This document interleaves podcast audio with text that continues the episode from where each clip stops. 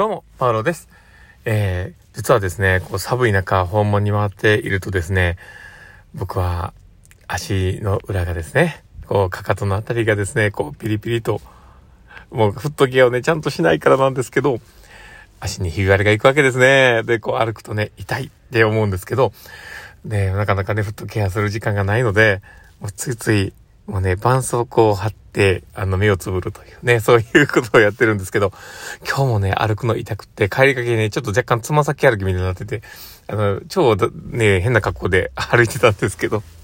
まあそれでもね、無事家のあたりまで着いたので、まあ良かったかなと思ったりするんですけど、まあそんな感じで、えー、まあ日々訪問しているので、えー、みんなエールをいただけると嬉しいです。まあそんな感じでですね、まあ今日の放送を入れていこうかなと思っております。最後の、最後までお付き合いいただけると嬉しいです。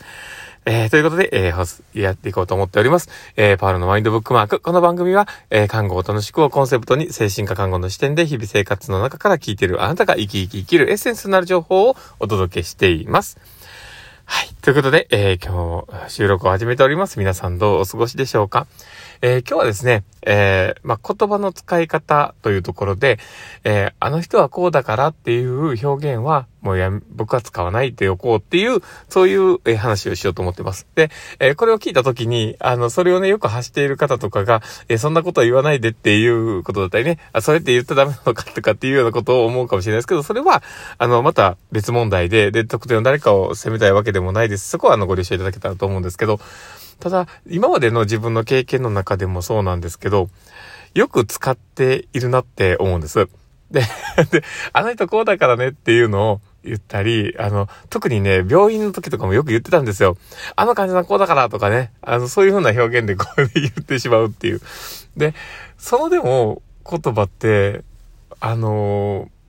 あまりいい言葉じゃないなって思うところが僕の中では少しあってですね。で、で、その言葉を選んで使うときって、大体、なんかその人を知ったかのように言うことが多いと思うんですよ。で、ただ、人それぞれ相手のことって見えてるものってやっぱ違うと僕は思うので、なので、えー、まあそれがね、最初は全然知らなかったんです。わかんなかったんですけど、最近特に、まあ自分でもこう理解をしようとしてか分かってきたことでもあるのかもしれないなとは思うんですけど、人ってやっぱり一側面じゃないんですよね。で、その自分に見せてくれてる姿っていうのは自分だけの視点の部分であって、まあその一部なんですよね、相手の。だから、その、あの人こうだからっていう言葉を使うのは、あの、すべてをひっくるめたような表現に聞こえてしまうわけです。で、あの、まあ、僕がね、そういう言葉を使って言うとしたら、僕の見えてるあの人はそうだからっていう、僕の見えてるをつけるのが正解なんだろうなって思うんですね。で、あの人がこう、あの人がそうだからっていう表現のその一部っていう認識がね、持った時に、あ、僕は相手のことに関して全然知らないなっていうことに気づくと思うんですよ。で、全部が知ってるわけじゃないんだっていう立ち位置に戻れるっていうのは、僕はすごく大事なことだと思うんですね。で、じゃないと、今ある情報だけで、こう物事を判断してしまうっていうことになると思うんです。で、もしその言葉の枕言葉を私の知っているあの人がこうだからという言葉で相手のことを言うとしたら、じゃあ私の知らない彼のその部分がどう影響するんだろうっていう視点で相手を見ると思うんです。で、そうなると、その全体像の見え方っていうのにまたフォーカスを当てようとするから、その、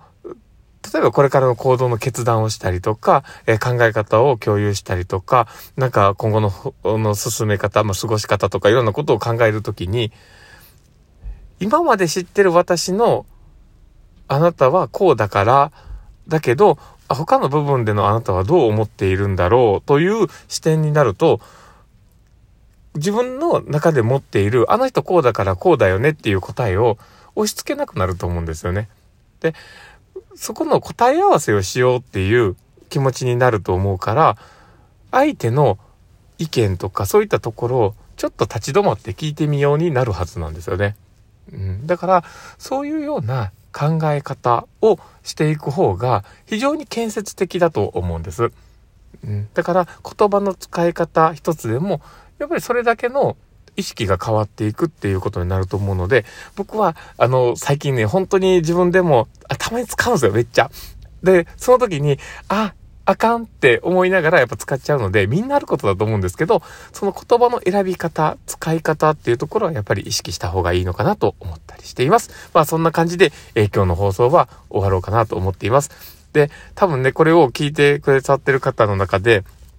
もしかしたら、あの、僕の知ってる方がね、聞いていただいていると、あ、なんか特定の人を想像してしまいそうになるかもしれないなとも思ったり、なんか、まあ、自分自身の言葉のね、使い方を想像したり、僕の言葉のね、使い方を 想像したりとかすることもあると思うんですけど、やっぱりお互いにね、気をつけていかなきゃいけないなっていう、まあ、そういう気づきになればと思っております。まあ、でか、でもね、かといってね、その言葉が絶対ダメというわけではないんですよ。で、その言葉を、使ってね、で表現することで、あ、あなたが知って、それだけ知ってくれているんだっていう、うまあ、その一つのね、相手への、こう、まあ、つながりだったりとか、その理解度を示すっていうことの一つにもなるかもしれないし、で、あの、チームの中での、その、こんだけ私は知っていて、で、あの、周りも、あ、あの人はこんだけ知っているんだろうなっていう、あの、前提をそこで作れると思うので、あの言葉の選び方として絶対悪いわけではないんですね。で、そこだけね、あの、あの、まあ、ご了承いただけたらと思うんですけど、ただ僕の経験の中では、これは多分そういう意味だろうなって、自分の中での経験と、あの、まあ、引き合わせた中で、この使い、このね、あの、あなたはこうだからっていうような言葉とか、そういう言い方をするっていうのは、その全て自分の知っていることだけを、あの、フォーカスを当てて、相手の未知数の知らないところに、あの、目が行きにくくなるだろうなっていう過去の自分に対しての放送になってますので、あそこだけご了承いただけたらと思っております。まあ、そんな感じで、えー、今日の放送は終わろうかなと思っております。えー、この放送を聞いて面白かったな、楽しかったな、なるほどなって方がいたらですね、ぜひフォローいただけたら嬉しいなと思っております。そして、あの、ツイッターの方とかもやっております。で、よければフォローいただけたら嬉しいです。本当に大したこと全然つぶやいてないんですけど、もしよければお願いします。たまに猫動画が上がります。あ、ね、猫動画と猫の写真が上がったりします。で、あと、あの、この放送を聞いてね、あの、このリアクションが、ね、押せるボタンがあります。あの、多分ね、ラジオトークの方で、えー、まあ、この放送ね、聞いていただいている方、アプリとかね、聞いていただいている方にとっては、あの、下の方に、あの、フェイスマークとか、ネギとか、ハートマークとかあるんですけど、あぜひ、あの、リアクション残していただけたら、僕のすごく励みになります。どうぞよろしくお願いします。まあ、そんな感じで、今日の放送は終わろうかなと思っております。この放送を聞いたあなたがですね、明日も素敵な一日になりますようにっていうところで、ではまた